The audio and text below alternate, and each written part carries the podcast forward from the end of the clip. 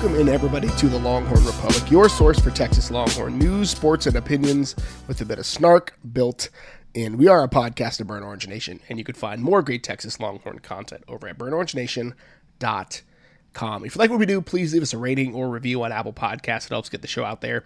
Share this with your friends wherever you found it, whether it was Apple Podcast, Google Podcast, Stitcher, TuneIn, Spotify, anywhere where you find fine podcast content. You can find Kyle and myself.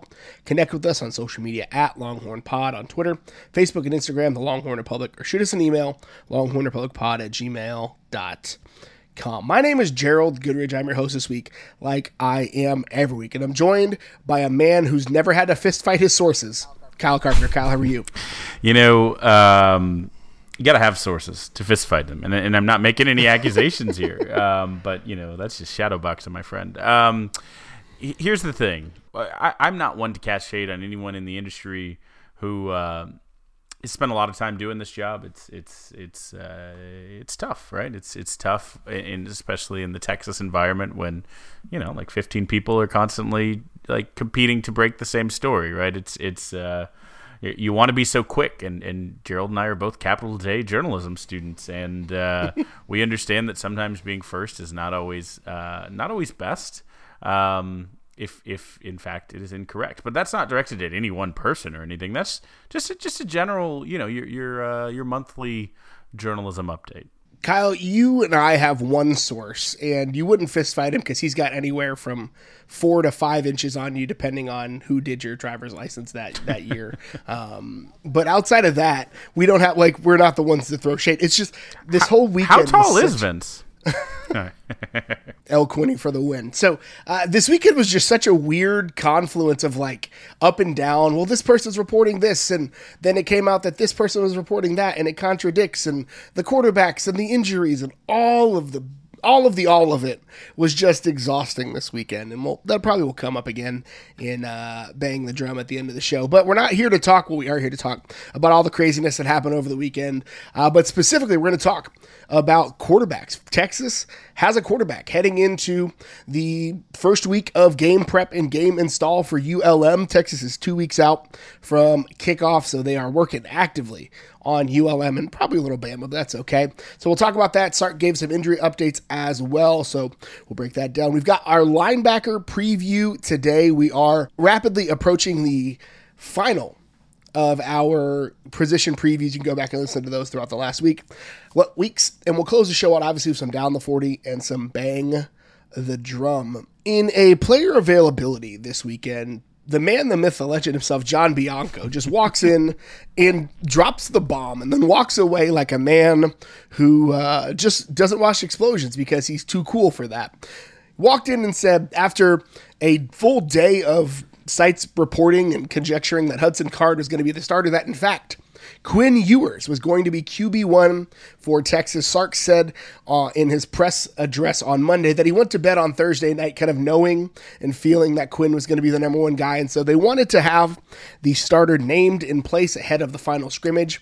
And again, ahead of the two weeks of game install. So one guy can get all the snaps with the ones. And so the man himself, Quinn Ewers, on August 14th of 2020, almost two years ago to the day uh, that he was named the starter. Quinn Ewers committed to the University of Texas under Tom Herman and Mike Yurcich as the offensive coordinator. He was named the starter at Texas August 19th of 2022, so literally like two years and five days. Uh, he between that. Now in the in the two years between that, he decommitted from Texas, flipped to Ohio State, played injured in a championship game, and lost to Westlake in the finals. Reclassified, skipped his senior year, enrolled in Ohio State as a 17 year old, like two weeks into camp. Was like third or fourth string ish, played like four snaps in a garbage time game, entered the transfer portal, flirted with Texas Tech, committed to Texas, and enrolled in December and now he is QB1 at the University of Texas, just like we thought it would be in August 14th of 2020. The wildest thing to me about this whole thing, Kyle, is that if we skipped all that stuff in the middle, we'd probably still end up at the same place.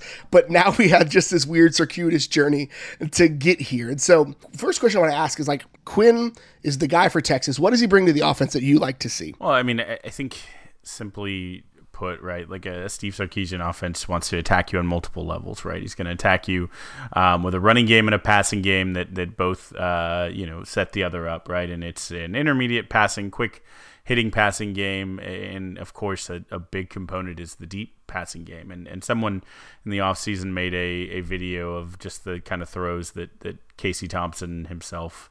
Uh, who's not one of the two competing for a starting job this year, but uh, who who he missed uh, that probably looked like you know 21, 28, 35 extra points on the season that could have been one, two, three wins, right? Like it just the the inability to have that part of the offense is what you know the moment Quinn Ewers finally committed for the second time uh, back to Texas, like that's what everyone was hoping for, right? You saw one of the most prolific high school throwers um, of the ball who could just from any slot, any angle, just kind of chuck it downfield 50 yards with with not a great deal of struggle, right? It's it's it's doesn't mean that just because you can throw it, you know, Kyle Boller, I think once threw it through a uprights from his knee and, and got drafted off of it, right? Doesn't mean arm strength makes you, you know, elite, but the the deep ball, the fact that he throws a deep ball, the fact that people who watch quarterbacks – you know, for a living and have done it for 20 years say it looks different coming out of his hand than any player his age we've seen. Um, that upside, that ability, even if he's not perfect, if it's not polished, if there's still some things, some comprehension, the college football, whatever limitations there might be, I think the upside of simply just being able to heave it to take that top off the defense, which creates running lanes for Bijan, which creates you know underneath uh, for for tight ends and Whittington to do some of their work, right? Like just that little bit of uncertainty where the safety always has to keep an eye out because he you know he sees any of Texas's speedsters for sure, but let's use Xavier Worthy in this this case, whatever it is, right? Uh, Quinn Ewers gives you that, uh, like w- without a doubt, right? Just if you judge what he can do, that is probably his greatest skill set. Now, Gerald, I, I I always hate to to put the quizzes on you to spring them on you, but would you like would you care to guess um, Hudson Card, who again we I'm not here to knock Hudson Card, that's not my intention, but you asked what does Quinn bring that Sark like? Do you care to fancy a guess on Hudson Card's completion percentage on passes more than 20 yards last year? Well, I did watch that 90 second video of Xavier Worthy being over and underthrown on go routes last year. So I'm venturing to guess probably somewhere in the range of like 25 to 30% would be my best guess. You are very close. 23%. Hudson Card completed 23%. Um, he had that one, I remember distinctly one good throw in West Virginia, and it was so shocking because it, it, it, caught someone in stride.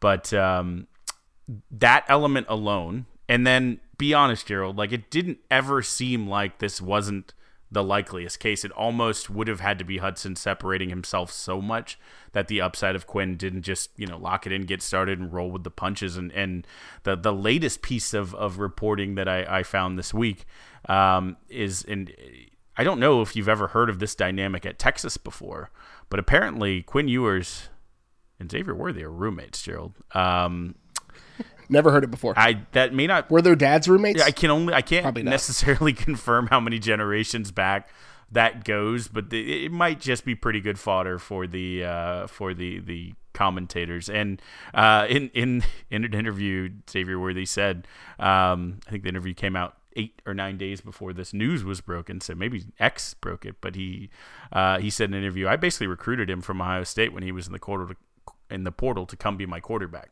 So I mean that that was before I guess it was officially announced. That doesn't mean anything, right? He was talking about Quinn specifically. That doesn't say that Xavier Worthy was the decider, but the fact that your best receiver is close, roommates, has a good relationship, they hang out outside of football. Um, that doesn't hurt, right? So if it if it was truly a tie, just one more thing in the uh, the Quinn column. nice. Thanks. That was a that was a nice button to put on it. I think there are like three three things in my mind that stick out. Is like you and I have have we talked about it before that it seemed like the big differentiator going into the spring was that Quinn had the more, you know, raw talent upside. Hudson had the experience, the playbook, the knowledge, and one of those things the gap can close.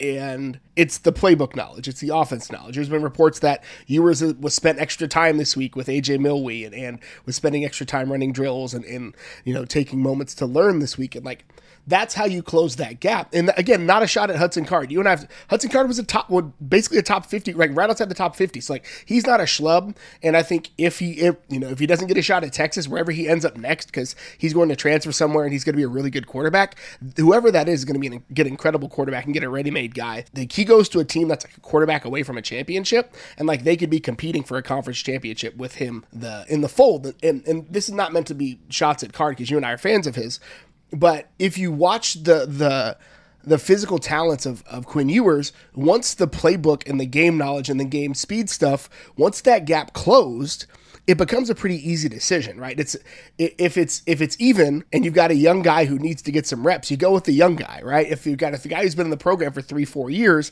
and a young guy and the gap's not that big, the young guy usually is the one that should get the call. And I think the point you made about Xavier Worthy your teammates are going to tell you a lot a lot quicker who the starting quarterback is than the coach will. And go look at all of the players' social media, all of the outings of this summer. Go into Top Golf. Which quarterback was there? Quinn Ewers. Which quarterback was hanging out with the players? Which quarterback was rapping in the locker room? Like, and those things seem simple and don't seem like they should have much of an impact, but you've got to have a quarterback that the guys are rallying around. And and again, the team is going to tell you earlier than the coaches do it. And again, you saw who was out there, who was visible with the team. And again, that's not going to win you football games, but it's going to build a camaraderie in the locker room. And, and I think and this is probably an oversimplification, but I think it all comes down like in my mind, I think about a third down, right? It's third down, protection's breaking down, game is on the line, right? Which quarterback is going to do the thing that Steve Sarkisian prefers? Because I think Hudson Card's preference and his, his natural tendency is to tuck it, try to catch a first down with his feet, live to fight another day, which is fine, right? But I think in my mind, and, and this may be, you know, whatever, but I think in Sark's mind, the quarterback that's going to test it downfield is the one that's probably going to be the one that gets the job.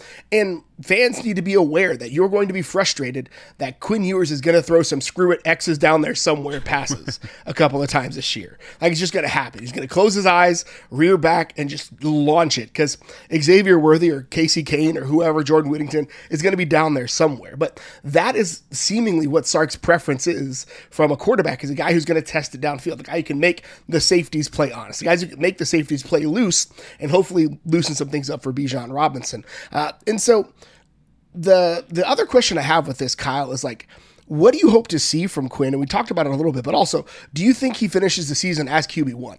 I mean, look, anytime you make a prediction, let's just assume that health is perfect and there's no injuries, right? Because that would be wonderful. And so yeah. we'll, we'll, take that into uh, just a, a, given, right? If, if he's completely healthy all year, then then I think yes, I do think he finishes the season as QB one. I do think he, you know, doesn't necessarily relent it. I don't think Sark wants to get into another, you know, I'm going to rotate my quarterbacks. I think that was a bit out of necessity. Again, there was some injury component to it as well, um, but with just with with you know two people necessarily not um, executing and and just looking for someone who could who could be the hot hand and, and, and make something happen, right? And, and uh, it didn't necessarily work last year. So I don't think he wants to go back to that. I don't think that's the Sark model, right? In fact, his his career up to this point would say that it isn't. Um, so, what do I want to see from Quinn? I, I mean, I want to see exactly what you said: a quarterback who, you know, has the Ted Lasso goldfish uh, memory, right? like you, you, you need to have a short memory. You're going to make some mistakes. Like you came from being the greatest Texas high school quarterback of all time, right? Like you and Kyler Murray uh, you know, are, are, in rarefied air, and, and you, you're the, the greatest recruit, you know, of, of, all time. Like you've, we had someone on who was talking about how great an opponent was against him in a high school game, and it's like, well, yeah, Quinn was like 22 for 23 that game for 500 yards, right? Like those stats, they'd be great, but that's not going to happen, it, especially as a freshman. It's just not going to happen, right? Like if you hit 65 or 7 you know 68% of your, your, your passes as a freshman like that that's okay it's good you're going to miss some you're going to you're going to have a receiver on a different read than you and maybe it leads to an interception like things are going to happen you're going to chuck some deep balls and they get picked off like it's gonna there's gonna be some lumps. Things are gonna happen. Your line might whiff on an assignment. You might get put on your keister. Like, how quickly does he bounce back? Right? Like, you have the tools. He's got the talent. Now it's all a mental game. It's all between the ears. Now it's is he going to be able to bounce back when things don't go his way? When he's not the prodigal son who you know everyone is is just watching in awe but he's actually has to grind he has to get out and work he has to uh, be resilient and respond to adversity and pick his team up when you know they're down and they have a fourth quarter drive or something right like can he do that and can he do that this young, right? Like, so what do I want to see from him? Is I want to see him take steps. I want to see him play within the playbook. I trust Sark and and trust his teammates, um, and you know, make quick reads, get the ball to the, your trusted playmakers, and don't try to do it all. That's the advantage that, and what part of the reason why it makes it easier to go with the younger guy because you've got one of the best teammates that you could possibly have for a quarterback, and that's a Heisman caliber running right. back. This is going to sound wild, but one of the things I want to see from Quinn this year is him being able to check down. That's always my thing with young quarterbacks. It's like you've got Bijan Robinson, who's going to be squirting out into the flats at some point, or there's going to be a protection breakdown. Give the ball to Bijan and let him make somebody miss. Like that is something that I really, anytime I see a young quarterback, it's like, are they going to try to go back to Southlake High School and be the best guy on the field and make all the plays themselves? Or are they going to take the easy pass when it's there? Are they going to throw it to Ja'Tavion Sanders on a you know on a six yard out rather than trying to force it downfield to Xavier Worthy? Are you going to throw it to Bijan in the flats? Are you going to toss it to Keilan when it needs to happen? That's one of the things that I really want to see uh, from Quinn Ewers in this. And again, I also want to see a kid who's willing to test it downfield. Those things seem diametrically opposed, but they're not. I, you know, he's got the arm. He's got the the ball just pops out of his hand, like jumps out. It's the only way to describe it. Uh, and so like put the ball in some spots where it's either going to be overthrown or X is going to run underneath it, right? Like that's that's the things I want to see because that's what opens up the offense, especially in the Sarkisian offense. You soften up everybody, and then you've got Jordan Whittington running underneath, or Savion Red running underneath, or Brenen Thompson. I've been hearing his name quite a bit in practice reports.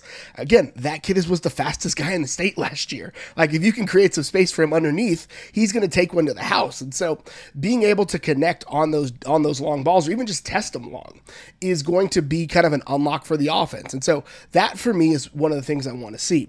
Now, on Monday, Sark didn't just talk about quarterbacks, also gave us some uh, much needed injury updates. Uh, one of the other weird things from sources this weekend were uh, injuries and, and, statuses. So, uh, Kelvin Banks, after uh, leaving the scrimmage over the weekend uh, with a lower body, lower leg injury, will be back this week. Cole Hudson, the other young offensive lineman that's been making waves, will, is already back. So, that's another big one. also, we got news that Roschon Johnson Johnson, Troy Omeire, and Jahdae Barron will all be back this week. So Texas um, still not 100%. Obviously, we're uh, mourning the losses of Junior Angilau and Isaiah Neyor, but it's not as bleak as it felt like a week ago. I'm not still, and I'm still not on the Texas is going to win 10 games train yet, uh, but it doesn't feel as much like Chicken Little situation as it did seven days ago. Yeah, it, it, when the when all the news comes out is just doom and gloom, and someone's hurt, and you don't know uh, exactly, you know, how long it's going to be. I think the original article, one of the first articles I saw after uh, practice reporter after the scrimmage was, you know, Kelvin Banks suffers lower lower body injury, and it's like, oh gosh, and then you know, it's like, oh, it, he'll be back. Okay, good. Um, you know, it, it, you don't want him to suffer any injuries, but you know, it, it, if if all of these things were the worst case, it's like, why, why us? And, and I have seen some uh, some other schools, some big names who are out for the year. It's not just a Texas thing, right? It's a football thing. I know we're in that season where optimism is high and everyone's looking and it all works. It's perfect. Okay, this piece Neyor's going to have um, 63 catches and uh, and you know and like you're, you're you're mapping out this perfect scenario and and you know it's football. It just doesn't happen, right? Injuries you know can really dictate entire seasons, dynasties, championships uh, when when you know they derail something, right? So. Um, okay. I'm so glad we're getting these guys back. It's it's not as serious, right? We're basically the two you mentioned plus Alfred Collins a little bit medium term. Um, but if we can keep it to, to, to that and not get any more, fingers crossed, till we you know actually get we're we're getting close to single day countdowns, right? Till we actually get uh, to real football, and then you know just let the chips fall where they may. Then I will be very very happy. Uh, I'm very sad for both of those guys who are missing the season, but very happy if we can at least just limit. Let's let's no more no more big ones, please I guess it's good for next year, right? If those guys come back, but that's another conversation for another day. Sure. Uh, so Texas again coming out of the second scrimmage, they're heading into game install. So they've got ULM in two weeks. We're Colt McCoy days away from kickoff as we record this, which is just exciting. Twelve days. Colt McCoy, uh, one of the greatest of all time, at the University of Texas, with Levy Colt. Uh, but we will be back next week with another fall practice update. So continuing our position preview series, we talked about the defensive line last week. We've been going through these uh, each and every week, just picking a different position group. And and in this offense, you know, they're running like a you know a three three five slash two four five ish scheme. So offensive line and defensive line, uh, the the waters are a little muddy. Again, you got a guy like DeMarvion Overshown who's going to be playing a little bit of both. So, Kyle, there's not really a nice way to put this, but the linebacker group was a bit of a liability a year ago, um, especially when DeMarvion Overshown was off the field. There was a significant talent drop off. Texas brings back, obviously, DeMarvion Overshown. We talked about him a bit last week because he'll factor into the picture at edge for Texas. But Jaylan Ford, a kid who you and I really really enjoy. He came on late last year, only started four games, but ended up, I think, near the top or at the top in tackles for loss uh, for Texas. Again, a kid who I think has an opportunity to accelerate uh, toward the top of the uh, the pile for Texas. David Gbenda, guy who you and I have been waiting for to turn the corner for a couple years yep. now. Devin Richardson, uh, a transfer in from a year ago, who also has an opportunity uh, to play. But I think the the the big addition for Texas is, is linebacker uh, Diamonte Tucker Dorsey, DTD, as he's commonly called, transferred in from JMU. But if you've been paying attention to, to other practice reports, he's a guy whose name gets said a lot, and he's a guy whose name is out there a bit. And he's a reason why Texas is going to be able to change some of their defensive philosophy uh, and get DeMarvion Overshown a little bit freed up to play closer to the edge. His, his emergence playing alongside Jaylan Ford at that linebacker spot uh, is going to allow Texas to do some things at the linebacker spot that and on the, the edge spots that they weren't able to do a year ago. And and so as we think about Texas and its ability to uh, turn the corner defensively. You know, I was talking online about it earlier. Like, if Texas can just go from bad to average defensively, there's an opportunity to pick up several games. So, what what are you hoping to see from the linebacker group that will help Texas make that jump from from bad to average? Well, uh, there's a, a couple of reasons I think to be a little more optimistic here, right? Like there is a slight change in philosophy to to get you know your most probably dynamic playmaker on defense in different attack angles from the edge. Right, he did a lot of his his the course of his career as a linebacker, a lot of his work in kind of delayed blitzes, and, and PK's scheme, you know, likes to basically use the, the, the lineman to, to soak up blocks and send his you know hybrid edge and, and backers uh, from different angles. And, and, and I don't think that's going away but it does seem like they're going to kind of move him around. And and um, I, I think a lot of the upside of this group right Phil Steele called this the third best in the in the conference um, after OU and KSU I think he had him like top 30 or 35 in the country. Um, so you know, pretty pretty high praise. I think a lot of that comes from the way people view DeMarvion Overshown and his upside. I think that's there's a lot of you know quasi knowns or unknowns um, in, in, this room, and he's one of them. But I think he's maybe the most known entity, and again, his his upside has been touted for a long time. Um, there's a couple things that that intrigue me there, right? Um, this is it's hard to believe, right? Overshown is a fifth year player. This is his first healthy offseason. This is his first full offseason that he got to go through all the workouts, really, you know, just run through as many reps the guy can get at, at what, you know, still is a, a newer position for the former safety. Um, and, and the big thing, he's going to play at a solid 230 this year versus 210, 215, wherever he was kind of last year. I think that's going to make a difference, especially if he's going to have to, you know, take on some, some uh, blockers as he comes off the edge. Um, but the biggest thing, right, and, and don't don't get me too excited, but you know, PK met in the offseason with Dan Quinn to see about how the Cowboys deployed Rookie of the Year and First Team All Pro Micah Parsons. Parsons. I'm not saying you know he's going to have 25 sacks this year, uh, but you know it's um, it, it's exciting to to think about that they feel like they can use him as a weapon. We already talked about the line and what they can do, but it really means that the other linebackers are letting him do that, right? Because I think they put him in the middle last year a bit, um, kind of to use his athleticism to help in the, the pass coverage across the middle because of PK's scheme. Um, and this was a test run, right? As, as PK moved from the West Coast to the Big 12 different conference and, and brought his scheme, you know, I'm sure there's some tweaks. You bring Gary Patterson in, there's some tweaks. They're figuring some things out, but it, it, it can't run if they don't think Jaylan Ford and, and, by all accounts it sounds like DTD might might you know very much be in that uh, that mix as well.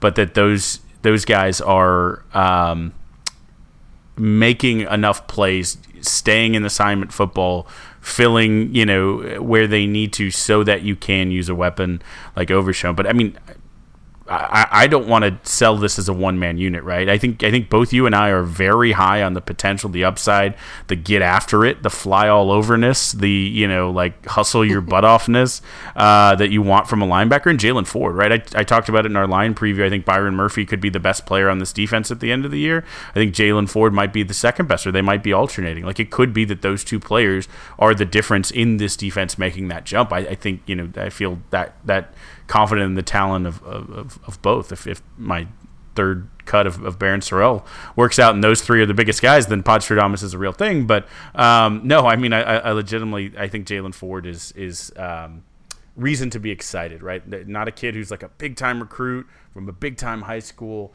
came into Texas and just nose down, grinder, got his chance and never going to let it go, right? Like he's, not going to be off the field unless he takes himself off or again injury or something. So uh, I'm very excited for for both of those guys and kind of this whole unit. Ben, maybe Gbenda takes a step up. I mean, he's got those big looks.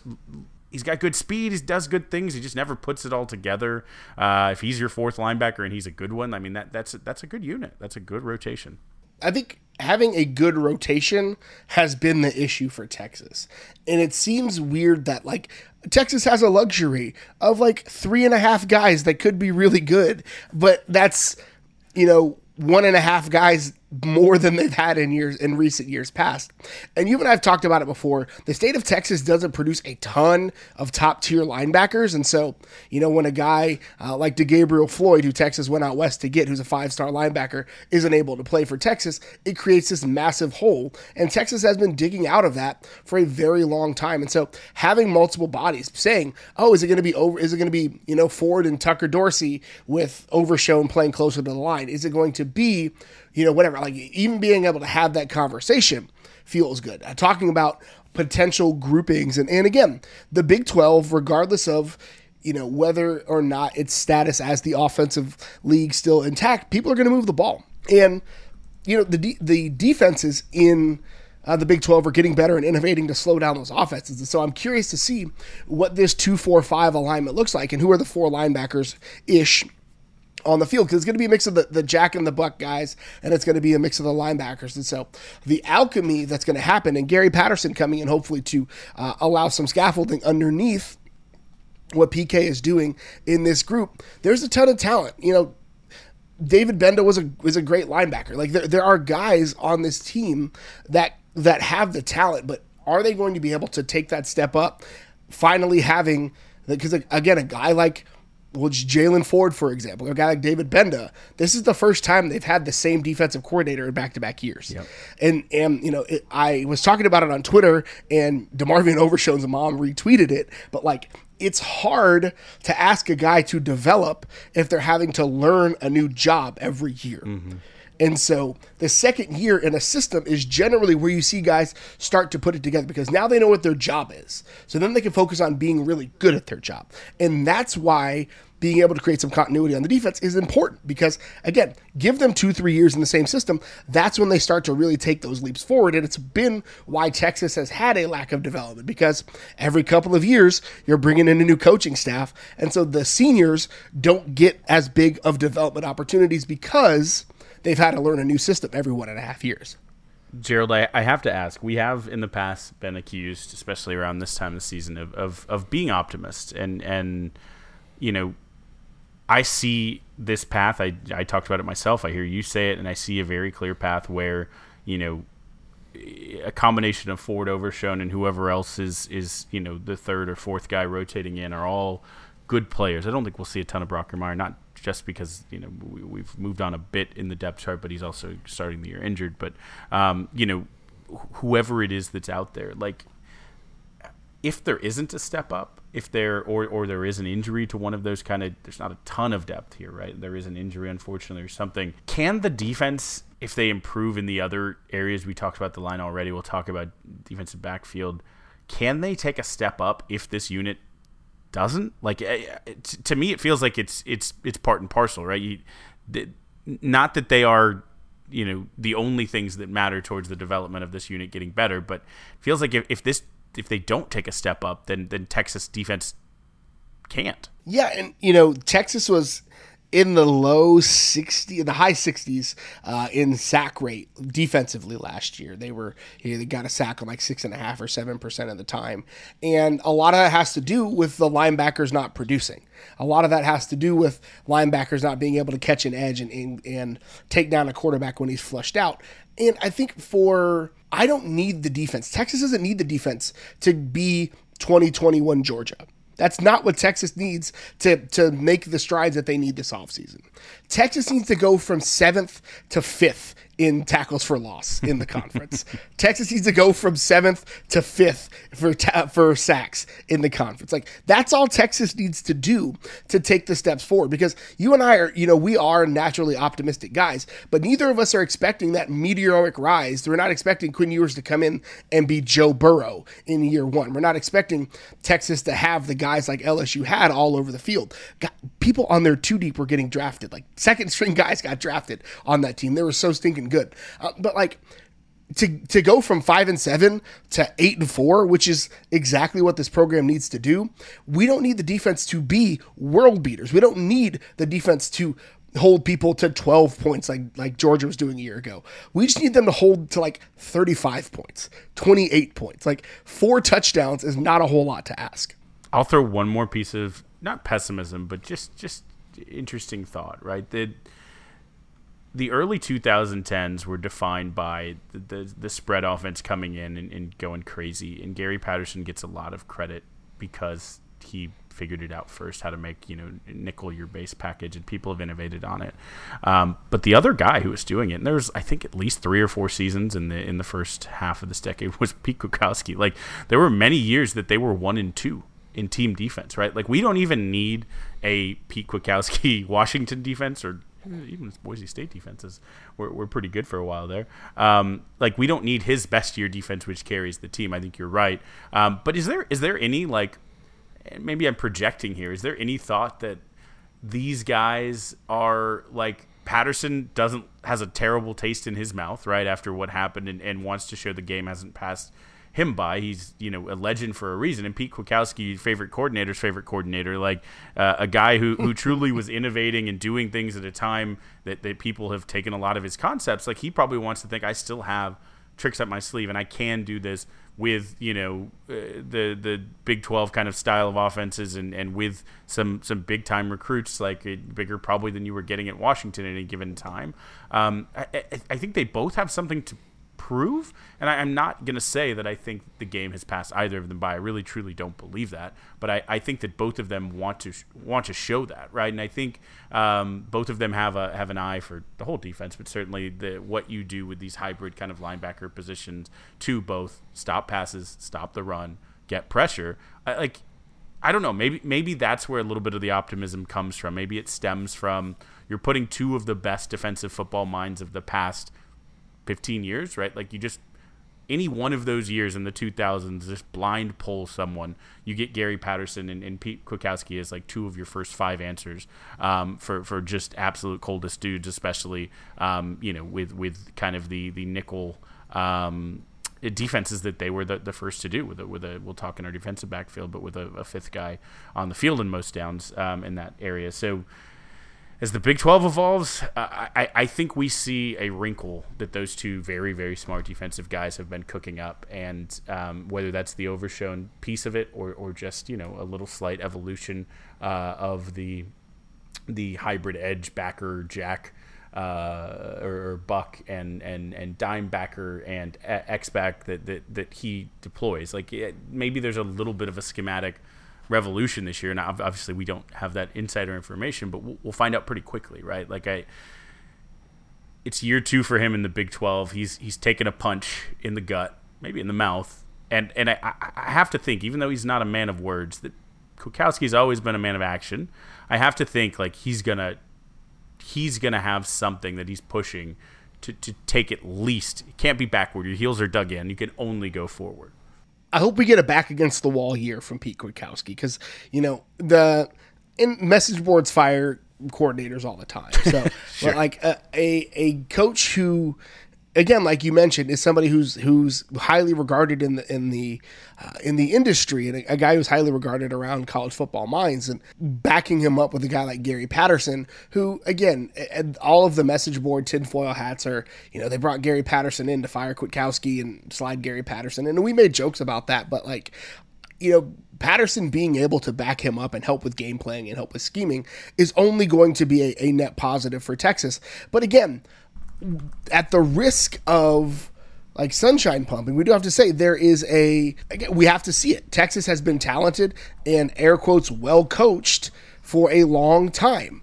And so we have to, th- this is a prove it year for all of these guys. And again, proving it is not 12 wins. Proving it is eight wins and not getting embarrassed by Bama. Like that, that's what proving it is. And, and maybe getting embarrassed by Bama is like a, a stretch because like Bama's, I think Bama's just going to cruise through everybody. Like Will Anderson is, he's going to start a Heisman campaign, even though they're cowards and they won't give it to him. But like, going in and looking like you belong on the same field is proving it this year. Nobody expects 12 wins. And if you do, you're crazy, right? this is a 5 and 7 team last year. That's what their record is. Vegas has the over under at 8.5. If they hit 8 and 4, 9 and 3, I'm dancing in the streets. Yep. And, and, and I think to do that, we've said it a few times on this podcast, just to put a button in it. It is yep. improvement on the defensive side of the ball. It's not, has to be win four games just with the defense alone, pick sixes. Hey, guys, I would love that. Let's generate some pressure. Let's generate some turnovers. Let's generate some interceptions. Let's take those to the house. Do all of those things. Great. I'd love it.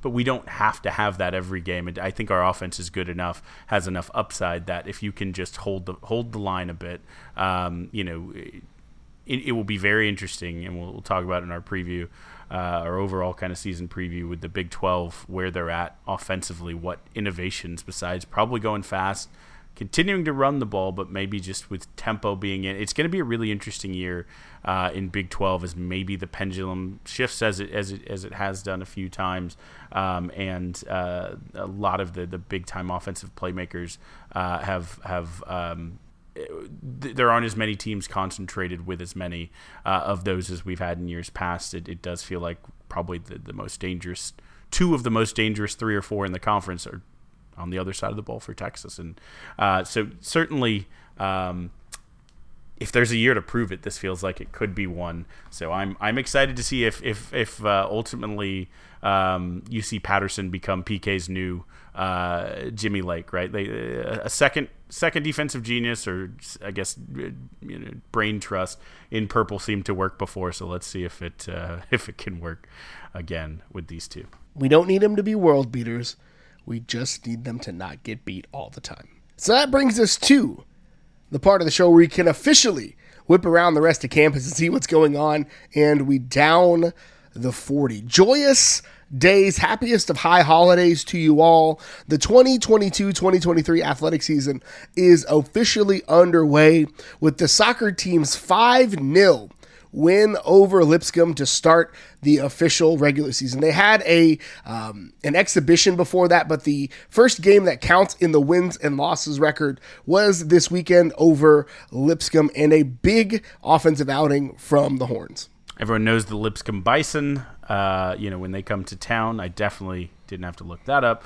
Um, but yeah, no, this this is a this is a great start. Exactly what you'd want because it gets real tough for the uh, the soccer team as uh, North Carolina and Florida, two perennial powerhouses, uh, come into Austin uh, as they kick off uh, a season tournament there. But getting to play a lot at home for a team that has some big expectations, but looks good to open it just the way you want Emily Jane Cox didn't take much time. Seven minutes into the season, scored her first goal. Uh, Liz Warden recorded a brace in minutes 27 and 73. Uh, Jilly Shimkin and Cameron Brooks broke those up, adding a goal between each. Next up for Texas this weekend, they've got North Carolina and, and Florida on Thursday and Sunday. Uh, Baylor is also going to pick up games against those two teams, all in Austin. You can catch them on Longhorn Network. Another big matchup coming to town volleyball. One of our favorite sports to watch and cover, Kyle, takes on number seven, Ohio State on the road, heading to Columbus.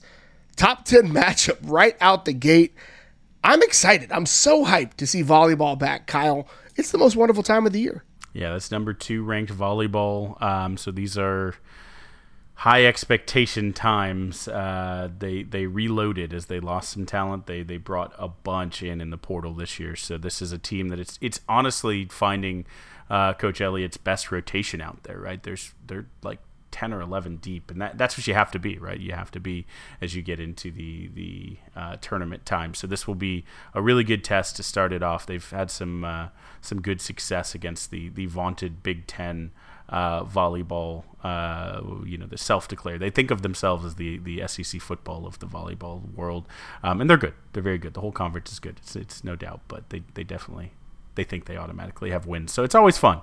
Hopefully, they can start with a Big Ten win in Big Ten country. Go into Big Ten country and come out with a massive W. And finally, Kyle, you know, watch list, award list season is your favorite time of year, and capping off a relatively successful uh, watch list season, at least for these two guys. Uh, Bijan Robinson and Xavier Worthy were both named AP Associated Press preseason All Americans. Bijan, first team running back, Xavier Worthy, second team wide receiver. Incredible honors for those two, and I love the way that these guys respond because both both both of them basically would say things like, "Got to work." Time to keep working. That's anytime something like that happens, that's the refrain from those two. And two guys that are already working really hard. If they can get to this level of billing, the offense could be pretty nice this year. Yeah, there's no doubt the talent is there in those two guys uh, for Ewers to have a couple to lean on and, and the line to uh, to make them look good, right? As, a, as an offensive lineman, you, you can make your running back look good, but your running back can also make you look good. Or you know, if you can hold just long enough that your receiver can take a you know a seven yard pass and turn it into a seventy yard pass, it makes you look good at the end of the day. So um, I, the, the, talent is absolutely there. You know, the, when we had Fozzy on and the way he talked about Bijan, I mean, as a guy who'd done it at a high level and been around some some really all time great running backs at Texas and, and no one who, who watches and knows Bijan doesn't think that he has he has that caliber of talent, um, and and hopefully has that season queued up and ready to go. The uh, the end of the year, invited to New York, maybe uh, type of season. And it's hard for running backs to do that in this day and age, but he's legitimately the best in the country. If Bijan ends up getting it has a good enough season to get invited to New York this year, then Texas has overperformed in a lot of ways, and I'm not going to be mad about it. But that brings us to the part of the show where we honor one of the best traditions in all of college athletics, Big Bertha, and we bang the drum. Brought to you by Joe Ruiz. So, Kyle, what are you banging the drum on this week? Not unrelated, Gerald.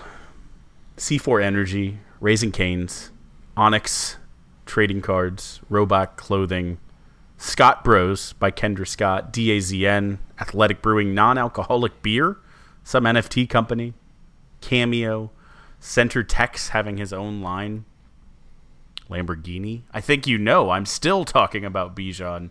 Um, NIL is fun, right? Like we know there's two minds of it. It, it is. Um, DeColdest Crawford doing an air conditioning commercial, which is amazing. Hopefully, Kool Aid McKinstry getting one. Um, we have brought guests on from each of our opponents to pitch their best NIL. Hopefully, uh, the SIDs are listening to these uh, podcasts. Actually, hopefully they're not. But uh, but you know, it, it, there's there's there's the the hey, we're finding a way to pay players, and every player makes a salary or whatever, which is a thing, and I don't want to get into. Um, but this NIL is fun like it really legitimately is fun when players get deals. And I don't know that anyone, all those brands I just listed are all brands that Bijan has represented. I'm sure there's more, um, that some that I'm missing in my exhausted uh, research. Um, but I don't know that anyone is is NILing better than Bijan from this perspective, from monetizing your personal brand. Um, and I think that was evident this week when uh, you know he he found that all those deals I listed just weren't fully cutting the mustard. That you know uh, that there was still more that uh, you know he could poop on, uh, put on um, the resume. uh, yeah, it's needed to spice it up a bit. Yeah, I mean it's it's. Uh, I don't want to go into yellow journalism here to to, to really uh, say how great this is, but um, but no, I mean enough of the the the mustard uh, puns, right? Like I, have mustered all the courage I can to, to go through this list, but that's it. That's the last one, I promise. Uh, Bijan, if you missed it, if you missed it this week, it's the greatest thing I think in the general sports world, and there seemed to be a consensus on that. Um, but certainly in the in the Longhorn world, Bijan Robinson launched a condiment. Much like Dijon mustard, we have Bijan Mustardson. Um, I think seven ninety five is what it's going for right now. If you could track it down and find it, um, Gerald has already declared throw out all other mustards. Um, this is what we will all Get be using. Uh, buy your buy your Earl Campbell links. You know, put uh, put this mustard on top and you know chase it with a steak from VY Steakhouse. I guess I don't know, um, but this is uh, Texas sports. We have all the meats and now the topics. This is my favorite NIL deal.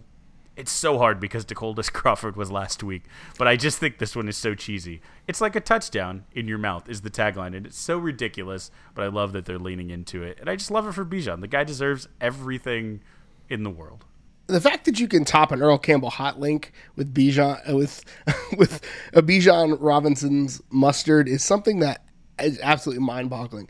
I need to figure out who Mrs. Baird's can do a sponsorship with, so we can get the bun, the hot link, and the mustard. Like get all three of them. Mm-hmm. Like who could it be? I, that that's going to be my like my next project is to find out who we can get a bread sponsorship so we can have hot dog ones to go with our hot links and our mustard. Who's the alum in the interim till we have the current? Who's the alum who has like the protein cookies? Uh, there's a I'm, I'm, I'm blanking, but it's one of the former players started like a a elite sweets. Elite sweets, yeah. Surely they have a, a, a Hawaiian uh, roll they can put out a, a sweet bread uh, roll that this can go in in the interim until we can get uh, we can figure out how to squeeze uh, you know, uh, squeeze that for one of our, our, our many, many big fellas. Um, I don't know who deserves it. We maybe have a hot dog eating contest. Whoever eats the most hot dogs gets to have the Elite Sweets bun uh, endorsement. I don't know. But either way, that sounds like an off season task. Side note: Michael Taaffe needs a candy sponsorship after after helping Texas True. land Arch Manning. Michael Taaffe needs a candy shop to sponsor him. But I'm here to talk about the simplest thing in the world, and I'm guilty of it. But we are 12 days, 11 days, as you're listening to this, away from the kickoff of football. This has been the off seasoniest off season I have ever off season that I can remember in recent history. And we are all chomping at the bit for actual sports to talk about. It's week zero. We'll get some football on, on this Saturday.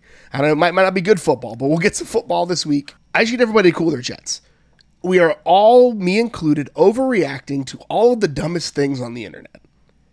Whether it's a quarterback announcement and other teams making fun of it, or it's a not quarterback announcement and other teams taking shots, or a goateed college football writer from another site saying dumb things, right? Like whatever it might be, let's just pump the brakes. We will have real football to talk about in 11 days. We'll have real Texas football things to talk about in 11 days. Everybody, just cool your jets, pump your brakes. It's coming. Just chill. I often conflate the two uh, homonyms of football, um, the English version and the American version. There's a a uh, I guess at least semi-famous song um, that was popular for the England national team, where they said "Football's coming home." It's coming home it's coming home. Football's coming home. We are almost single digit days. It's coming home. We will have real things to talk about. If you can resist, guys, just log off. Take a week off. Take a little take a little week sabbatical from the internet, um, and, and come back for, for game day for ULM. Maybe maybe check, make sure you have uh, your tickets and your your your pregame all, all mapped out. Come back for that uh, Friday before game day. But but just you know let it go. The the, the amount of furor over uh, Hudson Card being quote air quote named starter um, kind of by someone by sources and then not and and then John Bianco doing the most epic thing since he showed up without his mustache or whatever. Um, but uh, like the, there was only like 24 hours, maybe 48 that that was even a story that wasn't completely shut down, but the internet melted. And I'm not just talking about Longhorn internet. The entire Aggie internet focused on taking shots at Quinn Ewers, calling him, you know, uh, Tate Martell with a mullet or whatever. And, and um, the, the entire college football internet wanted to, to, to make jokes. And it's like, you know what? Just not just Texas fans, everyone just, just, just calm, calm down. Let's take a macro view. We're so close to the finish line. Just calm down. Just, just don't engage. Just relax. And that's all we've got for you this week. When you hear us on Thursday, you'll be single digits away from the season. But Kyle, before then, between then, where can the good folks find you on the internet? You can follow me on Twitter at Kyle Carbon. You can also follow the Texas Pregamer at Texas Pregamer. You can follow me on Twitter. I am at GH Goodrich. Follow the show on Twitter at Longhorn Pod. Facebook and Instagram, The Longhorn Republic. Or shoot us an email, longhornrepublicpod at gmail.com. Thank you so much for tuning in again this week. We'll be back on Thursday, nine days from kickoff, to preview the Baylor Bears capping our season preview series. Thank you so much for tuning in again this week. And until then, hook 'em. Hook 'em. 12 wins and one win.